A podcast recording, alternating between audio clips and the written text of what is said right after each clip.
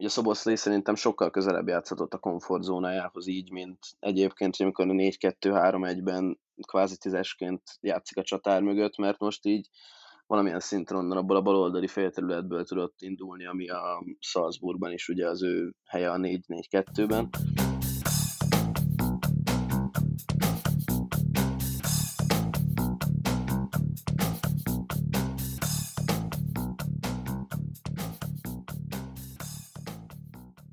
Sziasztok, ez itt az Ittszer, a 24.hu focis podcastja, én Kele János vagyok, és köszöntöm a műsorban szokás szerint Kálnokik és Attilát, a 24.hu főmunkatársát. Szervusz! Szervusz, Jani, köszöntöm a hallgatókat!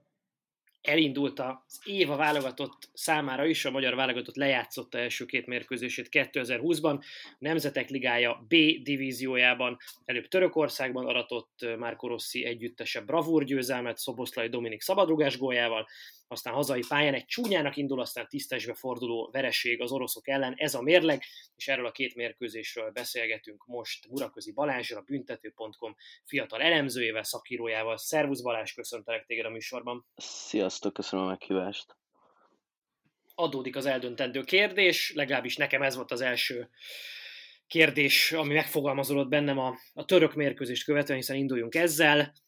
mi játszottunk tényleg ennyire jól, és ez a magyar csapat volt az előjelek ellenére ennyire éles, ennyire fókuszált és ennyire magas színvonalon játszó, vagy a törökök nyújtottak, hát a vártakhoz képest nagyon-nagyon gyenge teljesítményt, esetleg is is.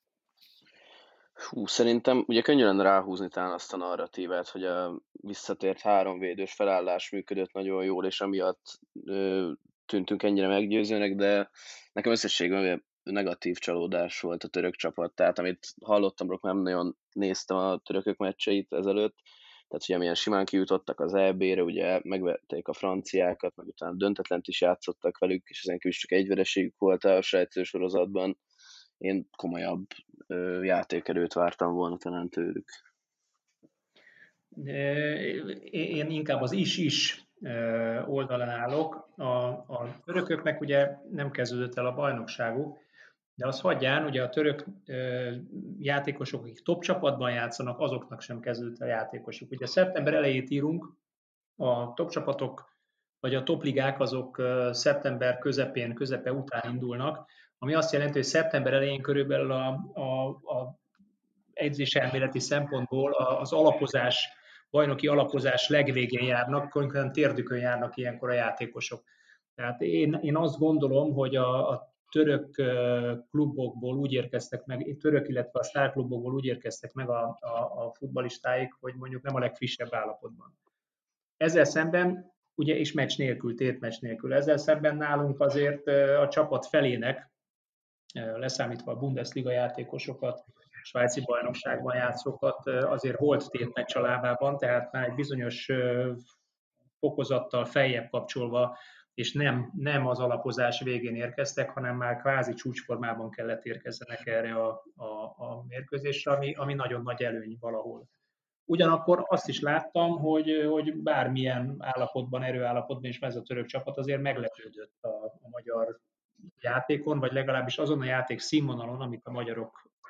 kitettek a pályára. Beszélgessünk szerintem erről a bizonyos háromvédős rendszerről, amit Balázs fölhozott már a legelején, hiszen azért a magyar sajtóban nagyjából ez úgy csapódott le, hogy na végre itt az a taktika, amit Márko Rossi kitalált, ami Márko Rossi nevéhez köthető, ami az ő szívéhez közismert módon a legközelebb áll, és amivel ugyan próbálkozott már a magyar válogatott kispadján is, de hát mondjuk az a szlovákok ellen idegenbeli EB selejti, ez az elég rossz emlékeket ébreszt bennünk, és aztán nagyon gyorsan el is felejtette. Sok okból, ezek közül nyilván az egyik az, hogy a magyar védőknek a többsége nem nagyon van erre a játékra kondicionálva, és nem is nagyon szokott hozzá a saját klubcsapatában ehhez a típusú formációhoz. A másik pedig az, hogy hát a magyar csapatban azért főleg a középpályán vagy támadók között többségében voltak azok a szélsők, akik ebbe a 3-5-2-es vagy 3-1-4-2-es formációba nem nagyon szuszakolhatók bele, hiszen a védőmunkájuk mondjuk nem annyira kiérlelt, vagy nem annyira hasznos, hatékony, és itt ezen a ponton Zsuzsák Balázsra kell gondolni elsősorban, aki hát ugye most nem volt keretben, hiszen nincsen csapata. Szerintetek mitől működhetett most ez a formáció, mi az, ami eddig hiányzott, és most aztán hirtelen összeállt, vagy egyáltalán jelenti-e ez a két mérkőzés most azt, hogy, hogy ez a háromvédős formáció maradhat talán a válogatottnak a, a kiinduló pontja a közeljövőben? Nekem például a középpályásoknak a mozgása tetszett nagyon, ami eddig talán nem volt ennyire megfelelő. Kicsit egyébként hasonlított szerintem az a 18-as VB-n az angolok formációjához, tehát ugye, hogy Szalai mögül Sallai, Sigér vagy Kalmár és Szoboszlai, hogy üresen mozogtak, vagy beléptek az üres területekbe, és szerintem ezzel például remekül meg tudtuk keverni az ellenfelek védelmét, és most konkrétan a törökökét, és nem tudtak vele mit kezdeni. Én inkább a játékkapcsolatokra hegyezném ki, és különösen a, a, a baloldalunkra, vagy a magyar csapat baloldalára, ahol ugye egy, egy kvázi újonc Szalai Attillától indult neki. Ez volt az első olyan válogatott mérkőzés, amikor kezdő volt, és ezen kívül még egyszer volt válogatott, egy 15 percet játszott, ha jól emlékszem, Uruguay ellen talán. Tehát egy viszonylag újonc játékossal bízta Márko Rossi azt, ugye, hogy betöltse a vonal mellett azokat a, szabott, a szabad területeket támadásban, amikor ugye a három belső védő ugye tolódik abba az irányba, ahol épp a játék zajlik, és ez a, ez a Szalai, Attila, Hollander, Filip, Nagy Ádám, Szoboszlai és Sallai négyes, ötös mikor, hogy jött ki. Ez egy, ez egy kifejezetten jól labdabiztosan és kreatívan futballozó ötöst mutatott. És nem is véletlen, hogy nagy részt ezen az oldalon zajlott a játék. Nyilván ez tudatos, feltételezem, hogy, hogy ez is volt megbeszélve, hogy ezen a területen zajolódjon inkább a támadás, vagy inkább itt próbáljuk feltörni a török védelmet. Egyébként erre rákapcsolódnék, ez nekem is feltűnt, ezt én is akartam mondani, hogy Ugye Szoboszlai szerintem sokkal közelebb játszhatott a komfortzónájához így, mint egyébként, hogy amikor a 4-2-3-1-ben kvázi tízesként játszik a csatár mögött, mert most így valamilyen szinten onnan abból a baloldali félterületből tudott indulni, ami a Salzburgban is ugye az ő helye a 4-4-2-ben, és ezzel ugye egyrészt Hollandernek tudott területet és időt nyerni, azzal, hogy ugye magán tartotta az ellenfél szélsővédőjét, illetve ő is tehát onnan tudott irányítani, ahol a legotthonosabban mozog. Hollander egyébként nagy megfejtés, vagy nagy ö, felfedezetje talán ennek a mérkőzésnek, és az is egy megír egy misét szerintem, hogy az ő karrierje hogyan alakult, hiszen ő húzamosabb időn keresztül ezt a baloldali szányvédő pozíciót akkor játszott a legutóbb, amikor éppen már Rossi bajnoki címet nyerő Honvédjában játszott. Ezt követően azért ő már később a Honvédban is inkább támadóként, vagy szélső támadóként kapott szerepet, és most Svájcban, Lugánóban hát szintén támadóként veszik őt számításba. Talán egyetlen ember számíthatott arra, hogy ő itt a válogatottban újra ezen a poszton kap majd lehetőséget, ráadásul érdekes módon jobb lábasként, az pedig Márko Rossi. Ez nyilván egy olyan aspektusa lehetett ennek a meccsnek, amire a török válogatott és Szenyol Günes nem igazán tudott felkészülni, hiszen feltételezem, hogy talán itt a 2016-17-es szezonból honvéd mérkőzéseket nem videóztak ki. Én, én ezzel kapcsolatban azt gondolom, vagy legalábbis a, a három belső védős rendszernél, ugye amikor a két szélső játékos ugye tulajdonképpen vonaltól vonalig kell bejátsza a, a pályát, hogy ez alapvetően fizikai képességet igénylő poszt. A Hollander Filipnek megvan ez a képessége, ezt ugye a Honvédban is többször bizonyította, hiszen ugye ott is ebben a, a játékrendszerben játszott, vagy játszott a Rossi, és utána később a, a hát nem is tudom kinél játszott, még utána Rossi után Súka volt az edző. Na mindegy, ezt majd kivágjuk, tehát játszott Rossinál. E, és ilyen szempontból ő egy, egy olyan játékosnak tűnik számomra, akit bár ugye az eredeti keretben nem hívtak meg, de abszolút mértékben élni tudott a bizalommal, és bebizonyította, hogy bizony neki ott van a helye, nagyon is ott van a helye, mert mondjuk, hogyha figyelembe vesszük, hogy kit lehetett volna itt játszatni, mondjuk Korkutot, stb. Nem is értem, hogy egy svájci bajnokságból, amelyik ugye talán magasabb szinten áll a magyarnál, hogy, hogy nem hívtuk meg automatikusan. Igen, az, az egy érdekes volt, hogy MB2-ből dőlt ki többek között játékos itt a koronavírus járvány és egyéb dolgok miatt, és aztán mi őket kettő darab svájci első osztályú labdarúgóval pótoltuk. Ez, ez érdekes volt, hogy arról a svájci bajnokságról beszélünk, amelynek a harmadik helyezettje a Bázel jutott be a legjobb nyolc közé az Európa Liga előző szezonjában. Tehát nagyjából ez a, ez a svájci bajnokság ereje, és még ha Lugano nem is tartozik ugye feltétlenül a az élcsapatok közé Svájcban, azért ők is mondjuk nemzetközi kupaindulást ki tudtak harcolni nem is olyan régen, úgyhogy ez valóban egy érdekes aspektus ennek a, a meccsnek. Ami szerintem még fontos lehet, nem elfelejtve, hogy azért ezen a török mérkőzésen is egy pontrugás gólunk volt, tehát a, a válogatottnak az a típusú problémája, ami most már hosszú ideje fennáll, hogy érdemben tartósan nagy helyzeteket inkább pontrugások vagy rögzített helyzetek után tud kialakítani. A jól rémlik az a statisztika, amit talán Marosi Gerének a cikkében olvastam a Nemzeti Sport Online-on, hogy a, rossz írában a góljaink 40%-át szereztük rögzített játékhelyzetek után. Szóval ez a típusú dolog, ez azért a törökök ellen sem tűnt másképp, bár voltak helyzeteink, voltak kapufáink, de inkább ami engem megfogott, vagy ami számomra impresszív volt, az az a védekezés, meg a védekezésnek a kompaktsága, ami hát semennyi helyzetet és lehetőséget nem adott a törököknek, akiknél azért van néhány olyan játékos, akár Durák Ilmaz személyben, aki vénségére elment egy topligába futballozni, akár Kutucut nézve, Kilincs a jobb szélsőjük, tehát vannak azért ott olyan minőségű játékosok, akikről én azt feltételeztem, hogy komoly gondokat okozhatnak ennek a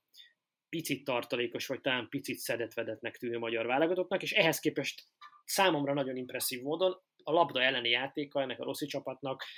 az annyira rendben volt, mint amennyire régen. Ti ezt hogy láttátok?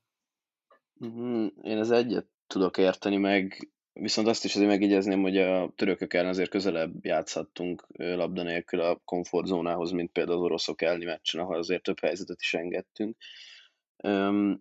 Tehát alapvetően például a visszatámadások szerintem remekül működtek azokkal a, azzal a hármasra, amit említettem, és meg én kicsit az egész török csapatot ilyen diszfunkciósnak éreztem, tehát a középpályaség kilépegettek a középső zónákból, igazából teljesen feleslegesen. Labdát kapni, és így nem tudták megmozgatni azt a középső hármast, ugye Szoboszlai is ígért, és Nagy Ádámot, ami például ugye a kulcsa lehetett volna az ilyen típusú rendszerek feltörésének, hogy egyik oldalra a másikra futtatni őket, és akkor majd elfáradnak. Igen, Nagy Ádámról talán még érdemes beszélni, bocsánat Attila, hogy közbevágok ugye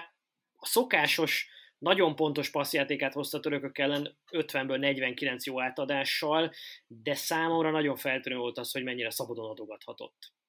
Tehát semmiféle nyomás alatt nem volt a játékidő nagy részében Nagy Ádám. Amikor igen, akkor voltak is gondjaink a labdakihozatalokkal, de annyira könnyedén és annyira gond nélkül tudott forgatni sok esetben, hogy hogy iszonyatosan könnyen hoztuk át a labdát a török védekezésen, meg, vagy ki a labdát a saját térfelünkről. Abszolút. De ebben, de ebben talán annak is szerepe volt, hogy ugye a, a, a Nagy Ádám ebben a hát játékrendszerben is még valami kis furcsasággal még egy picikét hátrébb is játszott nagyon sokszor, hiszen többször belépett, ugye a, a, a Lang tartotta egyedül a három belső védő között rendkívül fegyelmezetten a pozícióját, tehát ő hasz, húzta meg a, a védekezés vonalát, vagy a támadásainknál az utolsó ember vonalát, és ezen, ezen belül a másik két belső védő, az Orbán és a, a, a Szalai nem egyszer lépett be a lényegében a középpályás vonalba, és olyankor mindig a Nagy Ádám húzódott vissza, és onnan is nagyon sokszor mozgatott egyébként, vagy forgatott. Tehát ugye egy, egy kicsikét ilyen, ilyen hát nem, nem tudom pontosan, hogy, hogy mit, minek lehet ezt nevezni, de amikor a két belső védő ennyire szabadon tud bejönni és zavart kelteni az ellenfél térfelének mondjuk közepén a, a, a mi támadó harmadunk kezdeténél, az is jelent valamit, hogy a törökök mennyire kevésbé támadtak le, vagy kevésbé voltak agresszívek. Mm, igen, szerintem az első Yilmaz tehát a letámadás első sorát jelentő Yilmaz Nugdu az hihetetlenül passzív volt, és emiatt is ö, tudott például Nagy Ádám szabadon irányítani, és hogy szóval az például gond volt, hogy mondjuk egyiküknek sem mondta meg Güneş szövetségkapitány, hogy kövesse Nagy Ádámot, amit például aztán az oroszok megtettek, ugye ott Miráncsuk figyelt végig nagyra. És e, e, e, ebből kifolyólag tényleg mi jól tudtuk forgatni a játékot, és ugye mi ezeknek a háromvédős rendszereknek az egyik alapja, hogy a két szélső, belső védő, vagy hát ugye sideback be tud lépni a játékba egy esetleges forgatás után, és felhozni a labdát. És akit jegyezném meg, ezt például Kádárnak nagyon jól állna, ugye, akit most nem hívtak be, vagy sérült. Igen, a Kádár és Marco Rossi viszonya az elég ambivalens, amennyire híreket lehet hallani, bár nyilván nem nyilatkozik egyik érintett sem hivatalosan, de azért emlékszünk Kádár lecserélésére a horvátok elleni rossz emlékű selejtezőről, és hogy azóta őt nem nagyon láttuk, persze Kínából sem feltétlenül jó híreket kaptunk róla, de valóban, tehát amellett, hogy Szalai Attila remekül játszott a védelemben, ez a passzolni is tudó, a támadásokat is segíteni képes, fegyelmezetten, ugyanakkor visszazáró, szükség esetén visszazáró védőnek a szerepkör, ez például Kádárnak jól állhatna, és hát nyilván azért a mélység sem mindegy, mert és akkor ezzel átkötnék az orosz mérkőzésre, azért ott kiderült, hogy ennek a csapatnak a, mármint a magyar válogatottnak a komfortzónája azért még mindig eléggé szűk. És itt Balázs már említetted, hogy amikor Nagy Ádám fogva van, akkor azért szintekkel döcögősebb a támadásépítésünk, meg ugye egyáltalán a labdakihozatalaink. Nekem ez volt ennek a meccsnek a nagy tanulsága, hogy azért tudunk jól játszani, ez komoly erény, hogy tudunk most már jól játszani, de, de azért az a komfortzóna, amiben a kulcsembereink működnek és jól működnek, az e meglehetősen szűk. Hát hogy nyilván nem, nem topligás játékosokkal van tele a, a magyar válogatott, azok, akik ugye állandóan nyomás ellen játszanak hétről hétre, és hozzá vannak szokva az ilyen típusú fegyelmezett védekezéshez, területek lezárásához, vagy letámadáshoz adott esetben, mint amit az oroszok csináltak. De én egyébként furcsa módon nem is ebben látom a, a, az orosz meccsnek a tanulságát, vagy a vereségnek a, az okát, hanem sokkal inkább abban, hogy ami működött a törökök ellen, néha egészen látványosan ugye a, a saját védekező harmadukban való letámadásunk, ami, amit kifejezetten jól nézett ki többször is ilyen pillanatképeken, amit megállítottam, az most annyira nem működött, és különösen a, a jobb oldalunkon nem működött jól. Ennek én két, két okát látom, és ugye ebből kaptunk két lényegében szinte sematikus volt, amikor kihúztak egy emberünket, vagy elkésve lépett ki először Orbán, aztán pedig Bese, elkésve vagy indokulatlanul, ez persze nézőpont kérdése, és ugye a helyén azonnal egy-egy egyérintős passzal jött vissza az orosz támadás, és gólig fejezték be három-négy érintő, három-négy ember részvételével hanem, hanem nekem pont az, hogy, hogy valamiért ez a, ez a letámadás nem működött jól, és ez ugye mindig három-négy, néha öt emberen is múlik, hogy megfelelő helyre mozogjanak. És itt voltunk mindig elelcsúszva. Azért, amikor mondjuk egy, egy sigér 14 darab paszt jegyez egy félidő alatt, és 7 per 0 párharcot nyer, az nem egy jó mutató. Valószínűleg elfáradt. Mondjuk azon nem is csodálkozom, mert három hét alatt hatodik meccsét játszotta, ami azért igénybe vesz egy 30 éves játékos, tehát nekik a, a, a, a komfortzónájuk azért, azért nem biztos, hogy ez, pláne egy magyar játékosnak nem biztos, hogy ez, hogy három hét alatt hat meccset játszik, tehát körülbelül pont a mélypontra. Ahogy Szalai Ádám is szerintem kicsit még az átlagosnál is lomhábbnak tűnt, és ugye Szalai Ádámnak a szerepe a, a magyar labdarúgó válogatott védekezésének megindításában köztudott. És itt véletlenül sem rájuk akarom húzni, hiszen említettem még egyszer, hogy ez legalább 3-4-5 embernek a pontos mozgásán múlik egy jól indított letámadás, de kétségtelen, hogy ezen az oldalon ez kevésbé működött ezen a mérkőzésen. Szerintem is az oroszok ellen eléggé kijött, eléggé kijött szerintem is az oroszok ellen ez a fáradtságfaktor, meg azért azt meg kell az oroszoknál, viszont pont elkezdődött már a bajnokság, és érezhetően erőnlétben azért fölöttünk voltak, főleg az első fél időben. És másrésztről pedig ugye ők már látták, hogy mi ezt a háromvédős rendszert próbálgatjuk a törökök ellen, és szerintem sokkal tudatosabban támadták például a szárnyvédők mögötti üres területeket. Hát meg a mi baloldalunkat teljesen lezárták. Tehát mi továbbra is azt láttam, hogy a, a, az orosz jobb oldalon, a mi baloldalunkon próbáltunk ugye támadásokat építeni, pont ugyanúgy, mint a török mérkőzésen az első félidőben, de azt teljes mértékben lezárták. Ugyanakkor pedig ugye a Fiola Bese cserével azért mégiscsak egy olyan játékos került a pályára, aki, aki nem echte védő, sőt, 21 éves koráig kifejezett támadóként játszott Bese Barnabás, kényszerből vezényelte vissza EB előtt bő évvel a védelem jobb oldalára Karami Józsi bácsi annak idején, úgyhogy lényegben négy éve játszik, többségében négyvédős rendszerben jobbvédőt. Tehát neki a, a, az inkább azt mondanám, hogy inkább a támadások építése az erőssége, független attól, hogy valószínűleg egyébként futómennyiségben ő is bírná ezt a fölle-fölle vonaltól vonalig játékot. Arról nem is beszélve, hogy a, a gólunk, vagy a, a, ugye a második gólunk itt az orosz mérkőzésen, ami abból jött, hogy be se le tudta fejelni az emberét egy, egy átforgatott vagy átívelt labdánál, ami szerintem neki nagyon nagy előnye lenne, és, és én, én csodálkoztam, hogy eddig ezt nem nagyon használta ki a válogatosra sem, hogy ő általában az ilyen helyzetekben, amikor esetleg baloldalon vezetünk akciót, van egy túltöltésünk a baloldalon, és abban átforgatjuk a játékot jobbra, akkor azt meg lehet tenni úgy azt az átforgatást, hogy a 16-ost vagy a hosszú kapufa környékét támadja be, aki valószínűleg mismatchbe lesz az ottani balhátvéd, akik általában az egy kisebb termetőeknál, hiszen Bese Barnabás ő nem egy szélső hátvédő alkatú srác, hiszen nem is annak képezték eredendően, hogy te is mondtad Attila, és, és ez ennek egy tankönyvi példája volt, simán megnyert azt a fejpárbajt, jó ütembe tette vissza, és ebből, ebből jött a gólunk. Ezekből is lehet egyébként szerintem tudatos játékelemeket faragni, és rossz hát, szerintem ezeken rajta is van. Igen, igen, annál is inkább, mert, mert ugye én kim voltam a, a mérkőzésen, és az, az nagyon jól látszott, meg aztán a Beregi Pistivel beszéltem is, hogy, hogy tulajdonképpen ugye azt észlelve, hogy a baloldalt hogy zárják, a második félidőben ugye az volt a terv, hogy kihasználva a bese erényeit, ugye túltölteni a baloldalt, és abból Szoboszlai, Hollender, esetleg Kalmár, Nagy Ádám fordításaival, 30-40 méteres passzaival zavart kelteni az érkező besével, vagy fejessel, vagy futtából. És ez tulajdonképpen egyébként nem tudom, hogy mennyire emlékeztek így képileg a meccsre, de, de a, a harmadik gól után volt egy 10 perc zavarodottságunk, azt lehetett érzékelni, hogy az azért nagyon gyorsan jött a középkezdés után, de utána volt három vagy négy szinte egyformán fölrajzolt variáció, ahol, ahol pont ez történt, hogy átlőtték a labdát, és egyébként a gólunk is ebből született valóban.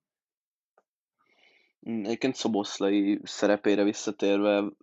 jóval mélyebben játszott szerintem, a, mennyire én figyeltem az oroszok ellen, és tényleg ugye ezek a forgatásai voltak, és viszont valamilyen szinten meg utána nekem kicsit hiányzott ugye a 16-os előteréből közvetlenül, ahonnan szintén a talán legveszélyesebb játékosunk, szóval kicsit, mint a két szerepet kellett volna egyszerre betölteni a pályán ez a klasszikus probléma, ami azért Rossi csapatainál, majd hogy a magyar válogatott kapcsán megfigyelhető régóta, hogy, hogy ha gondunk van a labdakihozatalokkal, akkor általában azoknak a játékosoknak kell nagyon-nagyon mélyen visszalépni, akikre a kapu előtt lenne szükség, és hát ugye korábbi időszakban talán ezt Zsuzsákra is el lehetett fogni, adott esetben ha Szala is nagyon mélyen járkált vissza bizonyos mérkőzéseken, hogy segítse, hogy legyen bármiféle labdakihozatalunk, és most ahogy említettétek is, hogy Nagy Ádám szervezését kivették a játékból a, az oroszok, ezért aztán én legalábbis úgy láttam, hogy, hogy Szoboszlainak kellett sokkal gyakrabban visszajönnie, segíteni ezekben a labdakihozatalokban, így persze nem nagyon maradt már ereje, meg ideje fölérni a kapu elé. Most nem beszélve arról, hogy tényleg nagyon-nagyon látványos volt, hogy azokat az erényeket, amiket megvillantott a csapat Törökországban, azokat az oroszok hát szinte ilyen, ilyen box-ticking módszerrel, tehát kipipálgatták, hogy akkor kivesszük a nagy állámot, akkor nem engedjük a Hollendert a jobb lábával lőni, akkor a szoboszlait nem engedjük egyrészt pontrugáshoz, másrészt meg a kapu környékén lövő helyzetbe, szóval ezért mondtam én az elején ezt a komfortzóna dolgot, hogy így hogy picit rá tudott készülni az ellenfél, amely nyilván valószínűleg egyébként is magasabb minőséget képvisel, mint akár a törökök, napláne mi, így azért hát kiderültek ennek a csapatnak a, a korlátai. Az jutott még eszembe Balázs, és ezt nem beszéltük meg, úgyhogy nyugodtan mond, hogyha nem, nem akarsz erre válaszolni, hogy ugye Marco Rossi emlegette név szerint Antonio Contét és az ő interét, mint, mint számára egyfajta etalont, és ugye Conte ugyanezt a 3-5-2-t használta a szezon nagy részében, te véltéle fölfedezni bármiféle hasonlatosságot, adott esetben taktikai elemeket, vagy szerepköröket tekintve az Interrel és, és a magyar válogatottal. Hozzáteszem, gyorsan hallgató kedvéért nem szintről beszélünk, tehát nem mondjuk azt, hogy a Szalai a magyar Lukaku, csak azt mondom, hogy láttál -e esetleg ilyen taktikai elemeket, amelyek hasonlatosak a két csapat játékában. Fú, ö, alapvetően egyébként igen, tehát hogy például, nem tudom, Szalai Attila szerepe, ugye, aki rengeteg hosszú indításra vállalkozott, egy nagyon hasonlított szerintem Bastonira az Interben, akinek hasonló feladata van ott, vagy öm, például a középpályán, amit említettem az Atrió, hogy a, ők, ahogy a harmadik emberbe indul üres területbe, ezek a váltások, ugye főleg a törökök ellen szerintem remekül működtek, meg még talán mondjuk akkor Hollander, ugye, aki szintén egy ilyen inverted wingbacket játszott, tehát ugye rossz láboldalon focizott, mint mondjuk Young párszor az Interben. No és hát akkor a, nem is tudom, egy, egy millió dolláros kérdés, uh, hol van ebben a válogatottban Zsuzsák Balázsnak a helye? Ha mondjuk van csapata, és ha mondjuk formába lendül, akkor uh, el tudjátok még képzelni azt, hogy ő komoly meccsen, fontos mérkőzésen befér? Úgy is kérdezhetném sokkal provokatívabban Balázs, hogyha mondjuk te lennél videóelemző a csapat mellett, vagy bárhol, akkor te javasolnád de azt, hogy, hogy ő kezdjen ebben a csapatban?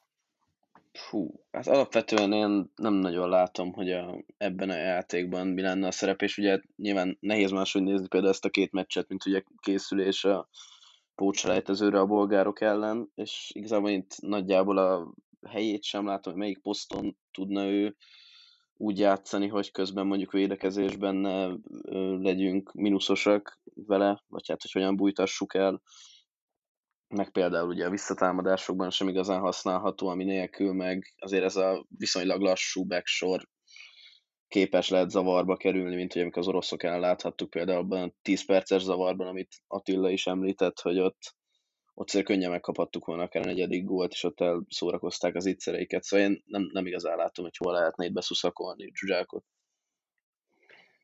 Az az igazság, ugye, hogy a, a Balázs alapvetően támadó, tehát vagy, vagy tengelyben, középen, még inkább két szélen lehet játszani. Többségében azért két szélen játszott. Tengelyben én nem látom egyáltalán helyét, bár rossz jót is próbálgatta, mert pillanatilag azért ez a, ez a Sallai, Szoboszlai, Nagy Ádám, még akár a Sigert is ide tehetem, belső hármas, három-négy ember, aki a középpályát, vagy inkább a középpályát uralja, hát oda nehezen, nehezen tudna beférni. Én azt gondolom egyébként, hogy ha a Balázs talál magának csapatot, és valóban formában rendül, tehát fizikailag is teljesen rendben lesz, a statisztikái, a felmérése is olyan eredményeket mutatnak, ami egy, egy professzionális labdarúgóhoz illik, akkor neki azért lehet szerepe, de én nem vagyok benne biztos, hogy, hogy kezdőként, és abban sem vagyok biztos, hogy ezt ő el tudja fogadni. Tehát, hogyha ő elfogadja azt egyébként, hogy 33 éves játékosként, azt hiszem most már annyi, ugye? Igen, igen, igen, igen. 33 éves játékosként neki mondjuk inkább az a szerepe, hogy adott szituációkban, mérkőzés szituációkban, mérkőzés állásnál taktikai szempontból változtatást akar a kapitány, és ezt vele szeretné elérni mondjuk a jobb vagy a bal szélen, leginkább szerintem a jobb szélen, hogy befele tudjon cselezni, és azzal szabadrugás lövő helyzetet kiharcolni, vagy területet nyisson a fölfutó szélsőnek, szélsővédőnek, akkor, akkor talán, talán ezt ő, bevállalja, akkor lehet még jó. Egyébként nagyon nehezen látom pillanatnyilag a helyét, mert én azt tapasztaltam, és amit nagyon nagy erényének látok ennek a, a válogatottnak, független attól, hogy kikapott Oroszországtól, hogy azért ezt a csapatot többségében olyan fiatal játékosok alkotják, akik egészen sikerorientáltak. Tehát ugye a sportban két féle háromfélé. Tehát ugye van a sikerorientált, amely kifejezetten jó, hogy győzni akaró, ugye mindenki ezt keresi, van a langyos víz, meg van a kudarc kerülő, ami a legrosszabb. A magyar válogatottban most pillanatnyilag, hála Istennek azt kell mondjam, hogy több a sikerorientált fiatal játékos, aki tényleg látszik rajtuk, hogy, hogy minden pillanatban győzni szeretnének. Nyilván a Balázs is ilyen ö, játékos, tehát ő is, ő is ilyen, de mégis nekem valahogy azért hogy a személyiségével, ő nagyon sokszor bontotta meg inkább az öltözőt pont a fiatalabb, idősebb játékosok között, ami most pedig egységnek tűnik. Tehát most pillanatnyilag azt látom, hogy tök jó az egyensúly az idősebb és fiatalabb játékosok között, és már csak ezért sem biztos, hogy én megbontanám. Ugye azért, ha nagy, egészen őszinték akarunk lenni egymással, akkor azért mondjuk Zsuzsák Balást a 2016-os Európa-bajnokság utáni időszakban leginkább azt tartotta a csapatban, hogy hogy pontrugásból azért nagyon hatékony volt. Tehát ha valamit nem kezdett ki az idő, vagy a csapat nélkülisége, vagy éppen az, hogy melyik bajnokságban szerepel hétről hétre, az akkor az, az állított labdák, tehát a szögletés az, az ő Az ő ballába az, az valószínűleg tíz év múlva is egy elég komoly balláb marad. Hát, hogyha nagyon őszinte akarok lenni, akkor ez most már abból a szempontból nem unikális a csapatban, itt van Szoboszlai Dominik, aki egész Európa egyik legjobb szabadrugás lövője, én bátran oda mer, merném tenni bárki mellé, és nem csak a gólja miatt, hanem hogy az asszisztjainak a, a nagy részét is az osztrák bajnokságban állított labdából szerezte, úgyhogy minthogyha Zsuzsáknak ez az utolsó különleges képessége is pótlásra talált volna válogatotton belül. Én legalábbis így látom ezt, és érdekes ez az érvelés, ugye nem volt klubja, és most nem kellett nagyon vitatkozni azon, hogy neki van-e helye a válogatott keretében, vagy sem, hiszem rá lehetett ezt fogni arra, hogy nincsen csapata, miközben tudjuk, hogy az MTK-val készül, tehát végülis egy első osztályú emberi csapatnak az edzés munkáját végzi, amennyire ezt lehet tudni. Meg hát ugye most olyan időpontban voltak ezek a mérkőzések, hogy nagyjából az ellenfelek között is volt jó néhány olyan labdarúgó, aki nem játszott még idén mérkőzés, nem volt lábában meccs most már hosszú ideje, mert éppen a lapozásban jön, tehát ha valamikor, ha nagyon akarja a kapitány, ilyenkor is be lehetett volna szuszakolni a keretbe legalább Zsuzsákot, akkor az biztos ez a különleges helyzet volt, és mégsem tette meg. Én ezt jelzésértékűnek látom a jövőre vonatkozóan is. Hát ezt majd eldönti a, az idő. Én, én csak a szavaidból is azt éreztem megerősítve, hogy, hogy egyébként ha és amennyiben Zsuzsák Balázs ezt elfogadja, mert anélkül ez nem megy, bizonyos mérkőzés szituációkban 15-20-25 percre biztos, hogy tud hasznára lenni a csapatnak. Bizonyos taktikai szempontból, bizonyos ellenfelek ellen. Pont azért, mert egyébként olyan ballába van, ami, amilyen nem nagyon nincs, és az igazság, hogy van olyan szög a futballpályán, amit érdemesebb ballábbal előni, mint jobb lábbal. Meg tényleg, amit mondott a János is, hogy ugye felállt védelmen azért nem, tehát játékból, tehát nem szabadrugásokból azért tudunk küzdködni, hogy helyzeteket alakítsunk, és azért Zsuzsáknak ebben is voltak ö, kvalitásai, tehát hogy azért Szoboszlain kívül kevés olyan játékosunk van, aki az utolsó paszt mondjuk ki tudja osztani. Aztán Zsuzsák ilyen lehet, hogyha tényleg ezt a 15-20-30 perces ilyen impact sub szerepkört el tudná fogadni, lenyelni az egója. Egyetlen egy dolog maradt hátra, mégpedig az esélylatolgatás. Örök nemzeti sportunk. Bulgáriával játszuk az első pótselejtezőnket, ez biztos talán még a halál meg az adó. Az nem biztos, hogy ti mit gondoltok ennek a meccsnek a végeredményeül. Én megnéztem egy hosszabb összefoglalót a, a Vels Bulgária mérkőzésből is, ugye, hogy lássam a, az ellenfelet, hát nem lettem sokkal okosabb, nehéz elhelyezni pontosan az erőviszonyokat, és ugye én általában örök pessimista vagyok, úgyhogy Úgyhogy hozzátok fordulok, hogy ti mit láttok, szerintetek megugorjuk ezt az akadályt, és mehetünk-e az utolsó sors döntő, mindent eldöntő mérkőzésre majd? Én mindenképpen bizakodó vagyok, több okból is. Egyrészt azért, hogyha ha megnézzük a csütörtök-vasárnapi ellenfelünk kvalitásait, összes paraméterét, világranglista helyezését, mint tudom én, akkor azért mégiscsak ez a bulgár válogatotta tűnik a legkönnyebb ellenfélnek. Egy. Kettő. Azért, ahogy látom a mérkőzéseiket, ők sem a, a gólszerzés nagymesterei, nem játszanak gólzáporos mérkőzéseket, nem aratnak gólzáporos győzelmeket. Három Ugye október 8-án van ez a, ez a mérkőzés, addigra azért elkezdődnek a, a jobbajnokságok is. Nagy valószínűséggel Szalai Ádám is pihentebb lesz, és ha nem is játszik ugyan mostanában túl sokat, bár szinte minden meccsen pályára küldi az edzője, de mondjuk 15-30 perceket játszik, azért rá mondom még egyszer, a, a, a letámadások, védekezések pontos kivitelezésénél komoly, komoly feladat hárul. Ha ő nem tud időben elindulni, vagy nem időben indítatja, vagy nem szól rá, hogy nem most, nem most, amikor én szólok, akkor indulj, akkor nem működik úgy ez a, ez a letámadás, mint ahogy egyébként tudna működni. És hát nem részt, még egyszer, még plusz annyi, hogy még lesz három nap, azaz körülbelül két és fél három edzés, amikor azért a, a most észlelt hibákat, azokat ki lehet javítani, és én bízom annyiban Rossziban, meg ebben a csapatban, hogy, hogy ők azért egy mérkőzés erejéig olyan szinten tudnak majd koncentrálni, hogyha nem is simán, mert biztos, hogy nem lesz sima meccs, de azért meg tudjuk oldani ezt a első mérkőzést. Szerintem itt az lesz a fő kérdés, hogy melyik csapat vállalja magára a kezdeményező szerepet. Mert én például Velsz ellen láttam a bolgárokat, és ebben belenéztem a meccsbe, és hát ők nem, nem, nem ők voltak a kezdeményezők, és végül is majdnem sikerült. Én nem Velszen, bocsánat, kikaptak Írország ellen, egyenlített a végén ugye az írek, de a Velszen is a legvégén kapták 90. perc után a gólt. És fő, például, amit Janek is említett, hogy a pontrugásokra nagyon komoly szerep hárulhat, hogyha tényleg egy, egy olyan meccs lesz, amikor nem nagyon tudunk mit kezdeni mi se velük, meg ők se felállt védelem ellen,